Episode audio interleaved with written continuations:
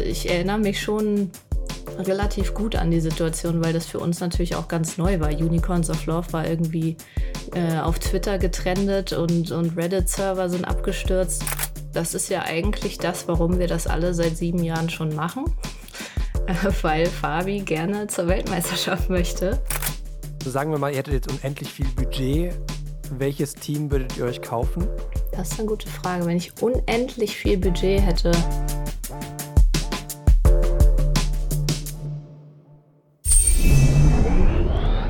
Herzlich willkommen. Ihr hört Unmuted, den Podcast für die Hintergründe aus der Welt des E-Sports. Du bist Janik Hannebohn. Und du bist Caspar von Au. Und wir sind ein Podcast von Funk und vom WDR. Caspar, zwischen all diesen großen E-Sports-Teams wie G2, Fnatic und so mhm. weiter, gibt es ja ein Team, wo wir immer gesagt haben, das ist irgendwie besonders. Die haben mich von Anfang an in der LCS damals richtig begeistert, einfach abgeholt mit ihrer Art, wie sie aufgetreten sind, wie sie gespielt haben es geht um die Unicorns of Love, glaube ich. Ganz genau. Darauf wolltest du, glaube ich, hinaus, ja, oder? darauf will ich hinaus. Mich hat diese Geschichte tatsächlich so krass fasziniert, dass ich gesagt habe, okay, ich frage die Managerin der Unicorns of Love, wie schafft man es, sich eine so beliebte Organisation im E-Sport aufzubauen? Activated. Unmuted heute mit Vivian Malland.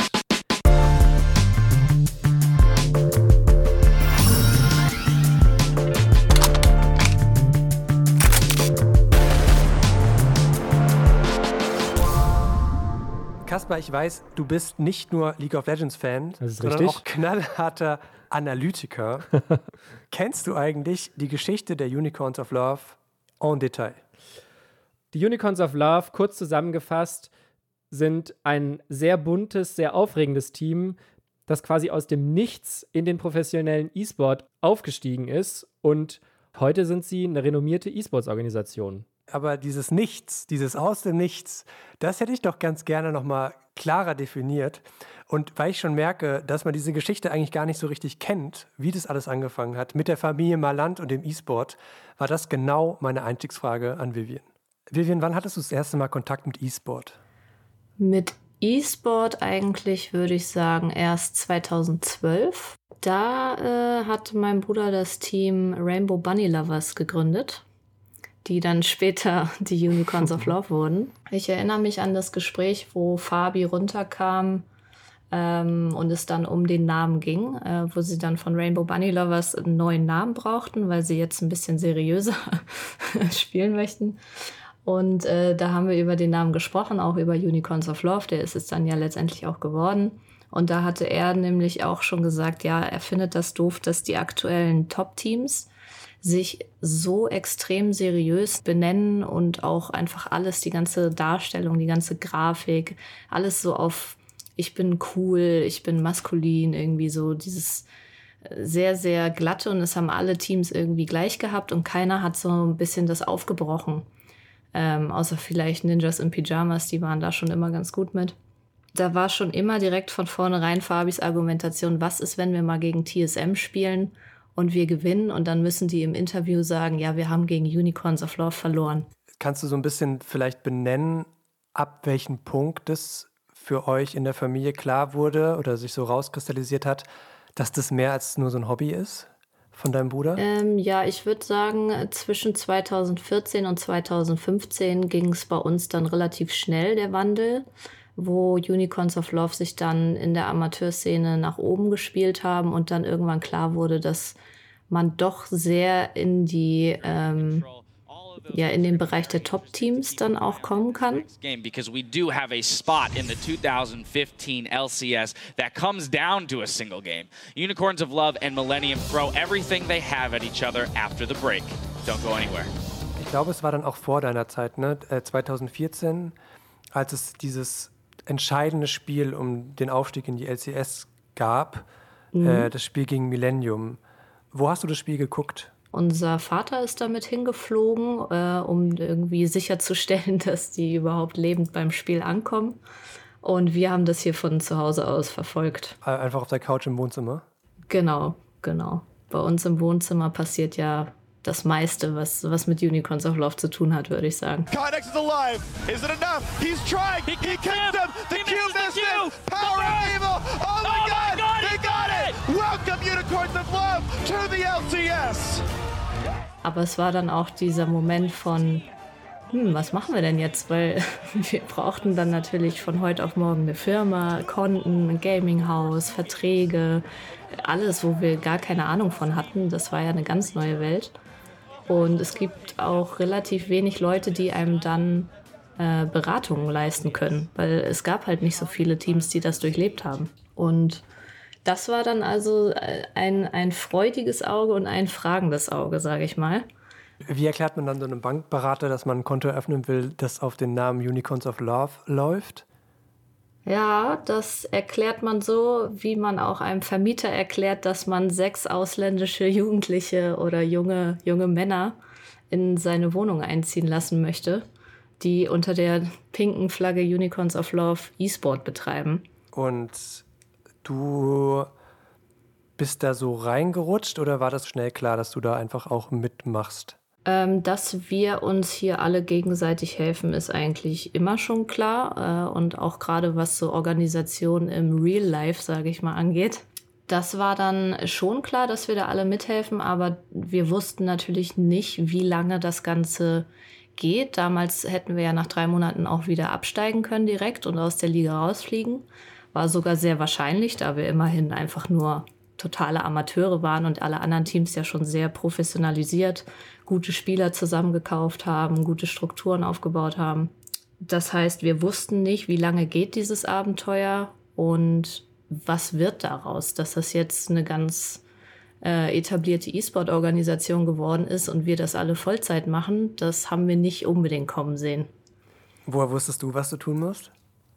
Wusste ich gar nicht. Ich habe mir das dann immer angeeignet, je nachdem, was ich gerade brauchte. So, wie schreibt man einen Vertrag? Okay, dann lernt man das. Und wie macht man einen Online-Shop? Ja gut, dann befasse ich mich jetzt eine Woche mit Online-Shop. Doch bevor es für die Unicorns in ihre erste LCS-Season geht, fliegen sie noch einmal nach Amerika. Genauer gesagt aufs IEM nach San Jose in Kalifornien. League of Legends-Fans durften auf diesem Turnier ein Team bestimmen, das ohne Qualifikation den Wettbewerb mit Teams wie Cloud9 und TSM bestreiten durfte. Wir hatten lustigerweise, obwohl wir immer, also obwohl es uns erstens noch gar nicht so lange gab und zweitens wir nur in der Amateurszene gespielt haben, trotzdem schon immer recht viele Fans, würde ich sagen, weil wir ja auch da schon immer interessante Picks hatten, irgendwie was gespielt haben, was jetzt nicht unbedingt äh, die Standardversion des Spiels war ähm, und verrückte Sachen gemacht haben. Und ich glaube, das ist einfach schon immer gut angekommen. So, die Leute konnten sich damit identifizieren. Dass es letztendlich aber so ein Ausmaß hat, dass man dann zu so einem großen Turnier eingeladen wird von den Fans. Ähm, das wussten wir nicht. Wir, also es gab ja dann auch viel Kritik irgendwie so, dass äh, es hieß, wir wurden da nur hingevotet, damit die Leute schwächere Gegner haben, weil wir halt natürlich überhaupt nicht gut sein sollten auf Papier. Äh, aber ja, hat sich dann ja irgendwie im Endeffekt doch gut gelöst. Oh, look at the damage to the Nexus. They're gonna get it. The Unicorns of Love move through into the final of the Intel Extreme Masters San Jose after a base round. Aber ab dem Punkt war es dann schon nicht mehr alles so erwartet für die Jungs. Die waren dann auch den ganzen Tag in Fan-Meets und Interviews äh, beschäftigt, weil das natürlich durch die Decke gegangen ist, dann die Nachfrage und konnten sich dann auf das Finale auch gar nicht mehr vorbereiten. Aber irgendwie war das dann auch schon fast egal.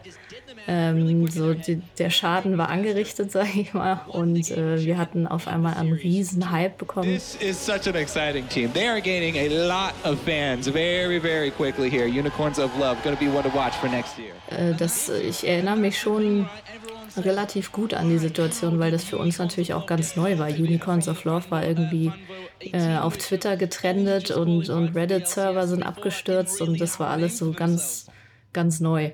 Was hat sich dann für euch geändert? Also was ist passiert, als ihr auf einmal in der LCS wart? Erstmal gar nicht so viel. Wir hatten natürlich wahnsinnig viel Papierkram plötzlich und viele Sorgen, die man vorher nicht hatte. ähm, aber auch viel Spaß. Äh, wir waren ganz regelmäßig im Studio, haben die Spiele live mitgeguckt. Äh, es hat sich dann ja auch da dieser Fanclub aufgebaut, mit dem wir sehr guten Kontakt direkt hatten. Und das war so eine ganze Familienstruktur irgendwie vor Ort in Berlin. Äh, ich habe dann bei den Jungs irgendwie auf dem Sofa geschlafen, während die alle trainiert haben um, mir, äh, um mich rum. Das war noch so ganz spartanisch am Anfang irgendwie, aber es hat super viel Spaß gemacht. Wir haben es einfach genossen und ausgelebt und, und gehofft und dass wir dann im Endeffekt in Madrid dann im Finale waren, war natürlich super cool. Wir sind auch mit hingeflogen und haben das da auch live und, äh, gesehen und die Stimmung, das war so das erste Mal in einem großen Stadion. Das war total verrückt. Es hat einfach Spaß ich hatte auch gemacht. das Gefühl, dass, dass ihr so eine starke, also stark darauf sozusagen auch euch identifizierbar macht, dadurch, dass ihr so Menschen in der Organisation hattet, mit denen man sich irgendwie gut identifizieren konnte. Also ein Beispiel wäre so der Midlaner Power of Evil, der ja bis heute so eine sehr, sehr mhm. ein beliebter Spieler ist einfach in League of Legends. Was hat es eigentlich mit euch gemacht, als ihr diese Menschen quasi so ein bisschen verloren habt, weil die sich so ein bisschen umorientiert haben? Ähm, ja, das ist eine gute Frage. Also natürlich ist man in erster Linie schon auch traurig gewesen, weil nicht es hat sich nicht angefühlt wie ein Mitarbeiter verlässt die Firma, so ganz businessmäßig, sondern es war eher so wie ein Freund oder ein Bruder oder ein, äh, so für meinen Vater immer so wie so ein zweiter Sohn, der jetzt irgendwie weggeht. Ähm, das kommt natürlich, weil wir am Anfang sehr, sehr lange dasselbe Line-up hatten. Wir haben ganz wenig gewechselt am Anfang. Es war ja auch sehr untypisch eigentlich. Das heißt, man kannte sich extrem gut. Äh, wir haben da alle in diesem Gaming-Haus äh, gewohnt, beziehungsweise ich habe eigentlich in Hamburg gewohnt, aber ich war relativ oft da. Aber die haben natürlich jeden Tag da aufeinander gehockt. Und da wächst man dann zusammen. Das heißt, es war schon irgendwie eine persönliche Bindung zu den Leuten und wir sind auch immer noch mit denen allen in sehr guten Kontakt. Ähm, sind ja auch nicht aus der Welt. Man hat sich natürlich trotzdem auch für die gefreut, dass es weitergeht. Aber das war dann, glaube ich, so ein Moment, wo es anfing, dass wir dann auch neue Spieler reingeholt haben und neue Manager dann irgendwann auch ausprobiert haben. Und dann, dann wurde es auf einmal eher wieder so ein bisschen Firmengefühl. Aber eigentlich hat, also wir haben das nie ganz verloren, dieses familiäre mit unseren Leuten. Freeze Time. Das klingt ja alles sehr nach heile, heile Welt, die, die Vivian da beschreibt, ähm, von den Anfängen bei den Unicorns of Love. Gibt es da denn so gar nichts, was da mal schiefgelaufen ist? Waren die wirklich so eine Liebestruppe? Gute Frage. Witzig auch, dass du die an mich stellst. ähm, naja, ich, ich, vielleicht hast du es ja rausgeschnitten. Ich kann sie ja schlecht Vivian stellen. Also, so wie ich es beobachte, war das halt die LEC-Zeit natürlich mit diesem Einzug ins Finale, wo sie dagegen Fnatic verloren haben, alles ganz witzig und sauber. Aber Tatsache ist halt eben auch, dass äh, in der LEC wohl ja halt schon dann man unter besonderer Beobachtung steht und dann halt auch Spieler mal abgeworben werden oder halt eine neue Chance bekommen. Mhm. Und für die Unicorns hieß es, so habe ich es herausgehört, auf jeden Fall, dass sie halt gar nicht so viel reißen konnten, weil natürlich vom Budget her waren sie jetzt nicht das kaufkräftigste Team und sind es bis heute eben nicht. Und deswegen war diese LEC-Phase ein Erfolg auf jeden Fall, weil sie sich in der Liga haben halten können. Aber also, sie haben es halt nie auf die Worlds geschafft. Mhm. Kleine Anmerkung, die LEC hieß damals noch die LCS und war auch noch kein Franchise-System. Also ja, die, besser, besser. Wir sind ja ein journalistisches Produkt. Wir sind ja, ja, ja. Also ja, ja. es soll ja auch alles korrekt sein, nicht dass irgendwelche wütenden Oberstudienräte dir einen Fax schicken oder so. Ja, und du hast es schon richtig angesprochen. In der LEC, also in dem Franchise-System, das Riot dann irgendwann etabliert hat, waren die Unicorns ja nie. Freeze time deactivated. Äh, wir wurden nicht akzeptiert, aber das ist jetzt keine Überraschung gewesen, sondern war eigentlich mit Ansage. Also wir haben ab einem gewissen Punkt gesagt, nee, die Leistung, die wir erfüllen müssen, um angenommen zu werden, die wollen wir nur bis zu dem Punkt erfüllen und weiter nicht. Da war für uns absehbar, da müssen wir so viel Geld investieren, dass das nicht machbar ist. Ähm, so viel Geld kriegt man nur durch mhm. Investment äh, haben ja auch alle Teams genauso gestemmt, das Problem. Alle haben unwahrscheinliche Summen an Investment bekommen. Und letztendlich bedeutet das, dass man dafür natürlich irgendwas auch geben muss, nämlich Anteile an der Firma. Und das war für uns ein Punkt, wo wir gesagt haben, den möchten wir nicht machen, weil wir unsere Firma nicht verkaufen wollen. Wir hatten zu dem Zeitpunkt nur dieses eine Team ähm, nur diese Liga und das heißt, für so eine große Summe wäre die absolute Mehrheit der Firma, wenn nicht die ganze Firma, verkauft worden. Und so sind wir dann äh, ja da quasi aus dem Rennen ausgetreten, weil wir einfach diese Summe nicht aufbringen können. Aber es gab schon mal einen Moment, wo ihr am Küchentisch saßt und kurz durchgespielt habt, okay, äh, wie kriegen wir diese 8 Millionen jetzt hin? Na klar, auf jeden Fall. Äh, das war ja alles, was wir in den Jahren davor aufgebaut haben. Das ist natürlich der Traum von meinem Bruder, äh, zu der Weltmeisterschaft zu kommen, die wir bis dahin ja immer um ein Spiel irgendwie verpasst haben. War die sauer auf Riot? Nee. Aber ich glaube, viele unserer Fans waren sauer auf Riot. bis heute. Habt ihr damals Sponsoren angefragt, ob ihr nicht vielleicht doch irgendwie einen Vorschuss bekommt oder was weiß ich? Nee, also durch Sponsoren bekommst du so eine Summe nicht zusammen. Das war sofort klar, das muss ein hohes Investment sein.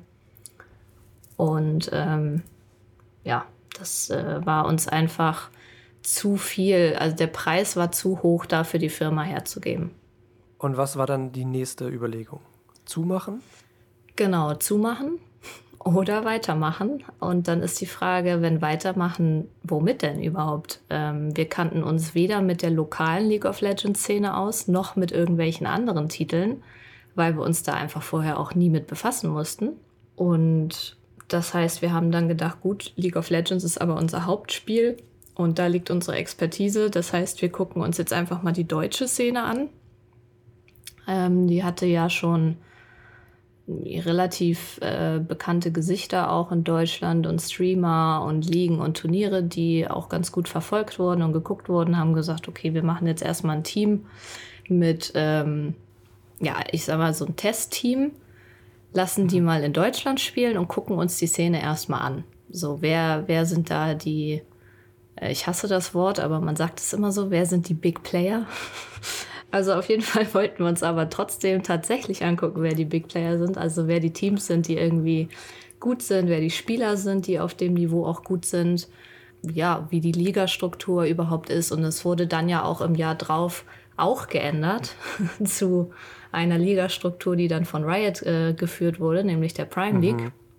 Wo wir auch erst dachten, oh Gott, jetzt wird das auch eine Franchise-Liga, jetzt fängt es wieder von vorne an. Steigen wir aus oder machen wir weiter? ähm, genau, und haben dann auch angefangen, eben in andere Games zu gehen und zu sagen, gut, wir machen jetzt mal ein Counter-Strike-Team, gucken uns mal die Szene an, wir machen mal, gehen mal in den Mobile-Bereich, gucken uns das mal an und haben dann ganz viel Erfahrung erstmal gesammelt. Ich glaube, wir hatten echt ein gutes Jahr oder anderthalb, wo wir einfach in dieser Umorientierungsphase waren und geguckt haben, wer sind wir denn, wenn wir nicht äh, LEC sind. Und dieser Traum aber zur Weltmeisterschaft im League of Legends zu kommen, war natürlich immer da. Und dann kam die Idee auf, naja, bei Worlds muss man ja nicht nur über eine Major League hin, sondern es gibt ja auch die Minor Leagues. Da ist es natürlich schwieriger. Du musst die ganze Liga gewinnen. Nur einer kommt zu Play-ins. Aber letztendlich ist das eine gute Option. Das wäre immerhin trotzdem Worlds. Warst du dann die Person, die dann gesagt hat, so, hey, ich habe gehört, da gibt es dieses eine Team in Russland, was hier gerade Bock hätte zu verkaufen? Oder, oder wer kam auf die Idee, nach Russland zu gehen? Äh, Papa hatte die ursprüngliche Idee, Brasilien oder Russland. Ich habe dann gesagt, dann Russland, weil ich hatte schon immer irgendwie so eine Affinität zu Russland. irgendwie okay. weiß ich nicht, die Mentalität der Leute gefällt mir da. Ähm, und habe dann da Kontakte aufgenommen. Und dann war es eigentlich mal wieder wie immer. Wir sind da so reingestolpert, Learning by Doing, total unvorbereitet irgendwie. Dann sprechen die alle nur Russisch. Äh, wie geht das überhaupt? Und die Liga ist relativ schwach. Kann man überhaupt auf Holz mithalten? Ähm, ja, und also fragen, wer sind überhaupt die guten Spieler in Russland? Dann musste man sich da irgendwie wieder mit Talent befassen. Ich bin dann rübergeflogen.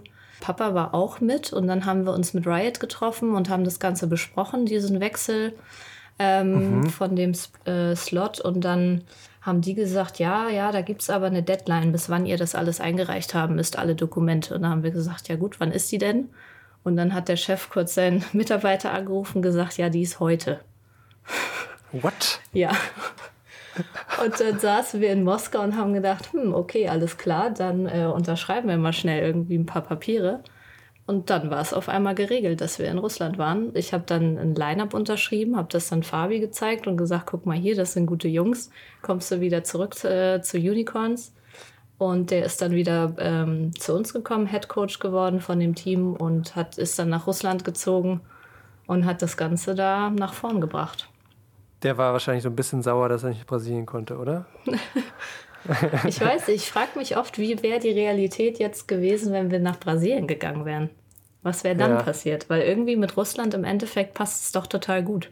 Also zu dem Zeitpunkt muss man ja sagen, äh, schwierige Entscheidung. Jetzt im Nachhinein könnte man natürlich sagen, argumentieren, genau das Richtige für euch, ne? Weil ja. letztlich habt ihr es ja dann auf die Worlds geschafft.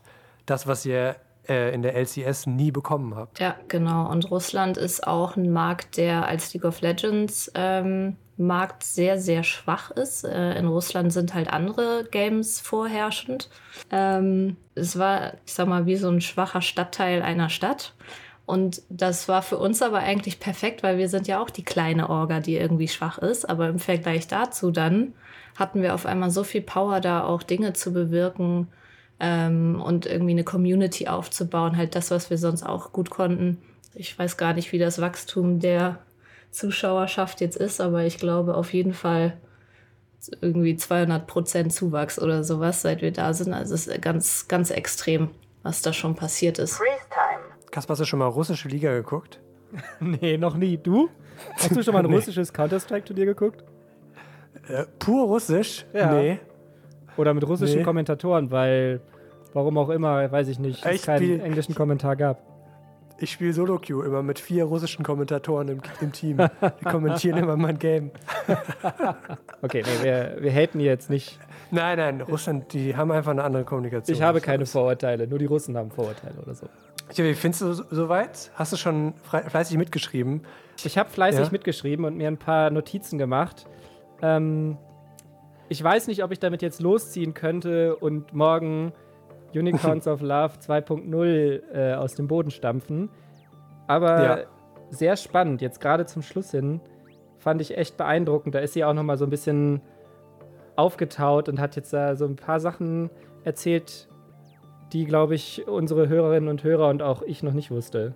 Also mhm. gerade als es jetzt um die LEC-Vergabe ging, fand ich, fand ich sehr cool, wie ehrlich sie da war und wie offen sie da geredet hat. Freeze time Первые очки, особенно с командами молодыми и не очень опытными, важны для того, чтобы ворваться, возможно, дальше. Но мы идем дальше, мы, наконец, дебютируем, встречаем команду Unicorns of Love. Ihr seid jetzt in der russischen Liga krass erfolgreich, kann man so sagen. Teilweise habe ich gesehen, gewinnt ihr Splits, ohne ein Spiel zu verlieren. Ja. Ist das nicht ein bisschen langweilig? Mm, nein, aber es ist trotzdem ein Problem, wie man ja auch gesehen hat jetzt auf Worlds. Ähm, wenn du die gesamte Saison lang eigentlich konkurrenzlos spielst und das ähm, Niveau der Liga einfach relativ schwach ist, dann kriegst du natürlich auch nicht unbedingt die besten Scrim-Partner und du sitzt auch in Russland und irgendwie ist das alles so relativ weit weg, diese, diese große Profiszene, die man dann aber auf Worlds auf einmal vor sich hat als Gegner. Mhm. Und den Sprung zu schaffen, da dann konkurrenzfähig zu sein, gegen äh, zum Beispiel LEC-Teams, die das ganze Jahr lang auf diesem hohen Niveau äh, gegeneinander spielen.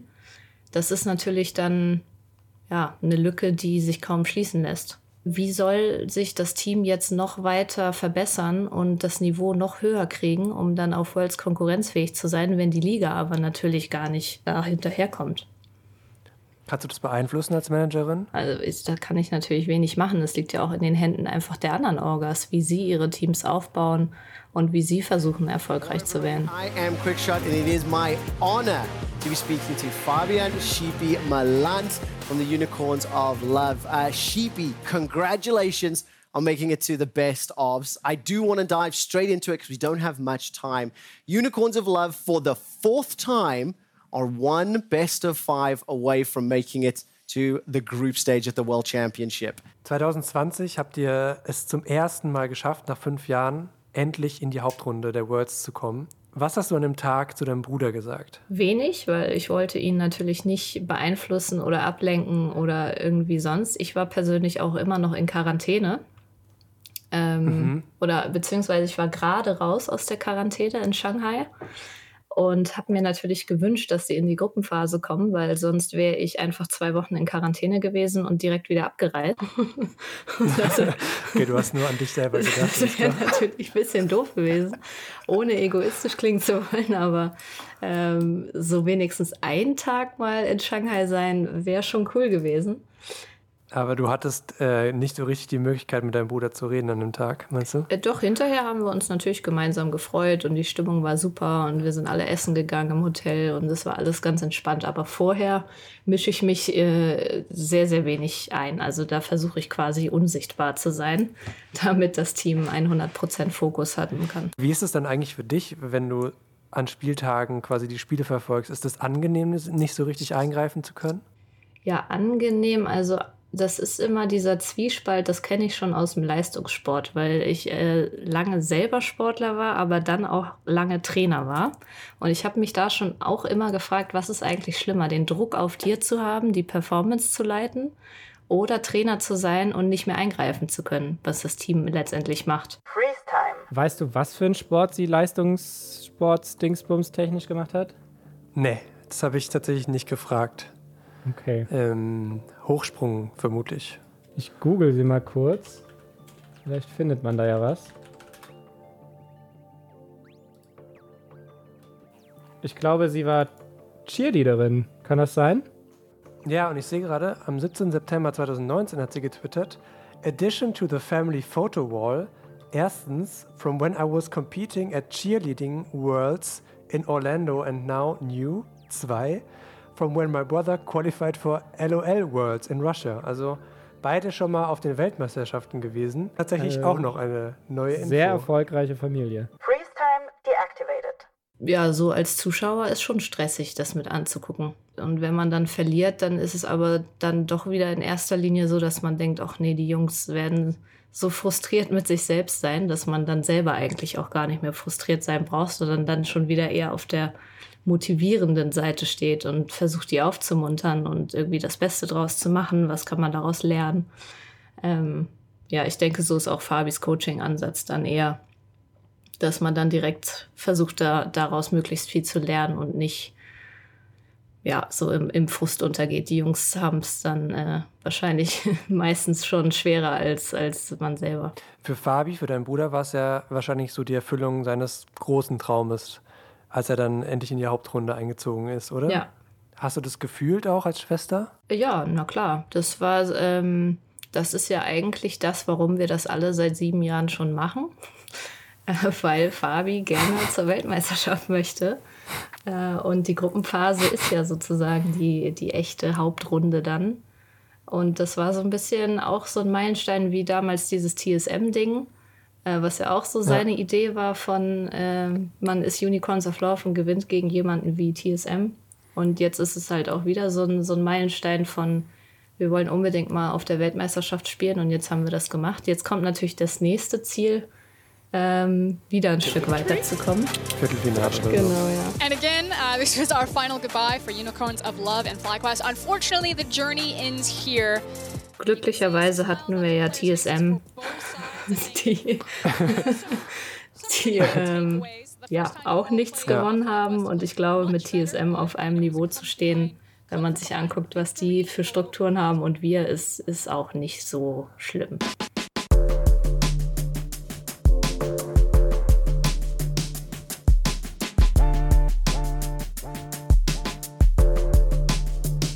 Was war denn 2020 ein größerer Erfolg?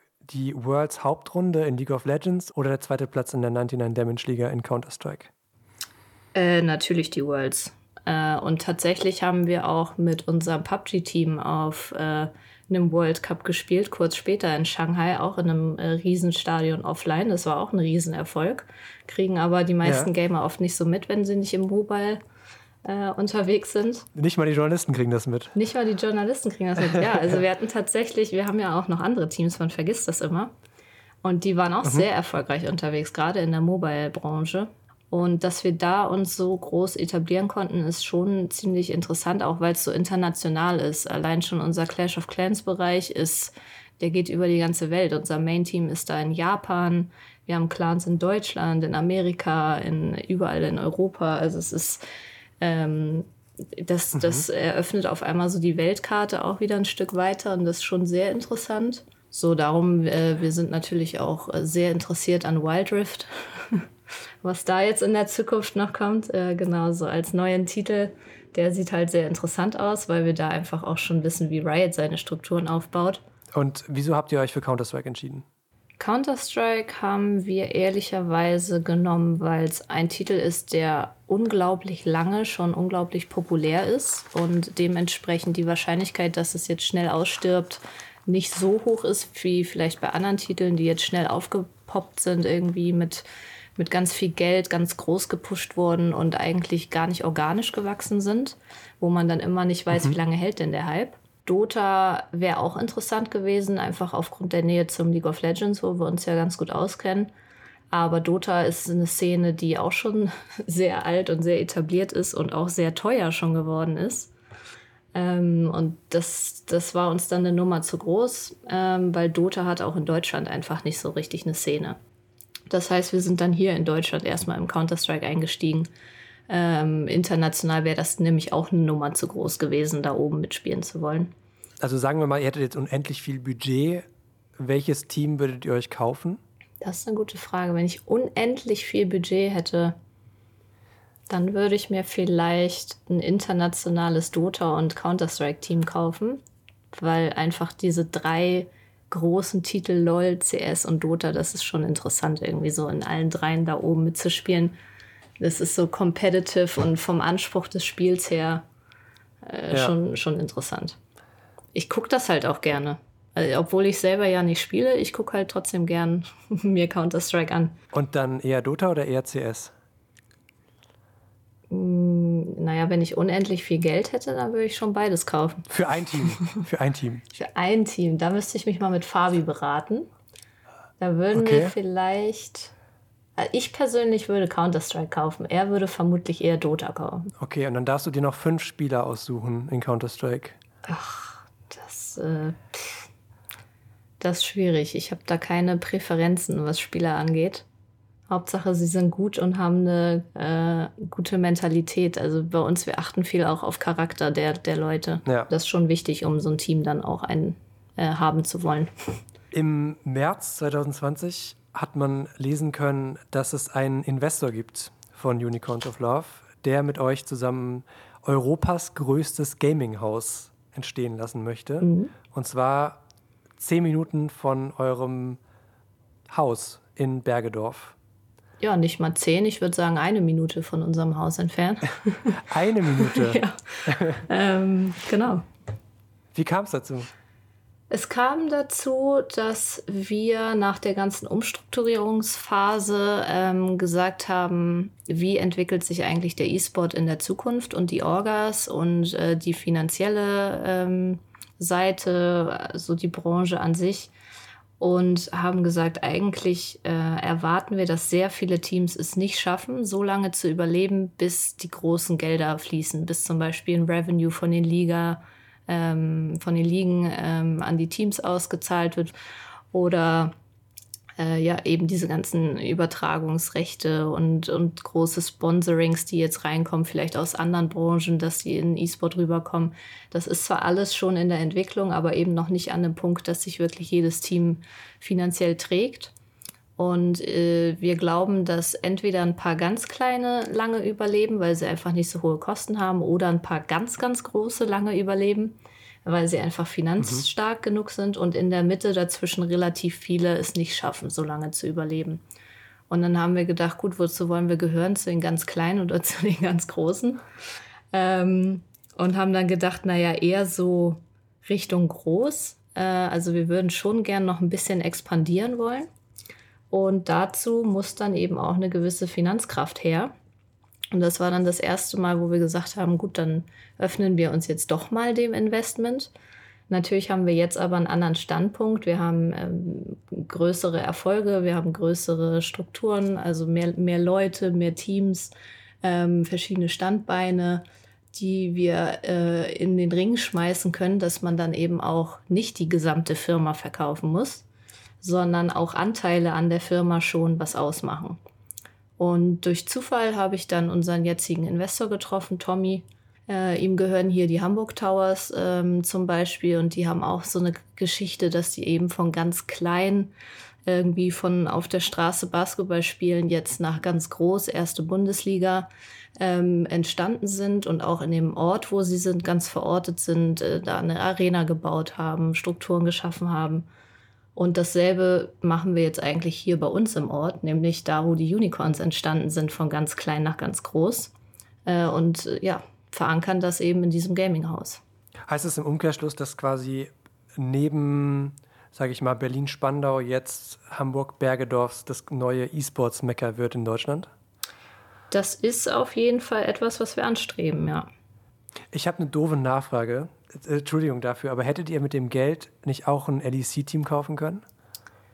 Ähm, ja, aber ähm, die Frage ist, möchte man das? Also LEC-Team, wir haben uns ja damals aus dem Grund entschieden äh, zu sagen, irgendwie das trägt sich nicht und das wollen wir nicht. Und ähm, also für uns persönlich hat das keinen Sinn. Und ich glaube, da haben sich jetzt nicht so viele Standpunkte von geändert. Natürlich wäre es interessant vom sportlichen Aspekt her. Ähm, ja und auch was, was Zuschauerzahlen und die Produktion und die Qualität der Liga angeht, ist es auf jeden Fall auch interessant. Aber ich glaube, das Thema Immobilien, irgendwie so ein Team verorten, ein E-Sport-Center zu bauen, wo man dann auch wirklich äh, in Richtung Bildung, in Richtung Nachwuchsförderung, in Richtung Event, äh, in alle möglichen Richtungen, Coworking, Bootcamps, äh, einfach nochmal ganz viele andere Themen aufmacht und ganz viel bewirken kann das war uns auf jeden Fall äh, eine höhere Priorität. So, dann, Herr von Au, die sieben Punkte für eine erfolgreiche E-Sports-Organisation. Bitte. Woher weißt du, dass ich mir sieben Punkte aufgeschrieben habe? Hast du wirklich? Ja. Witzig. ja, gut, dann.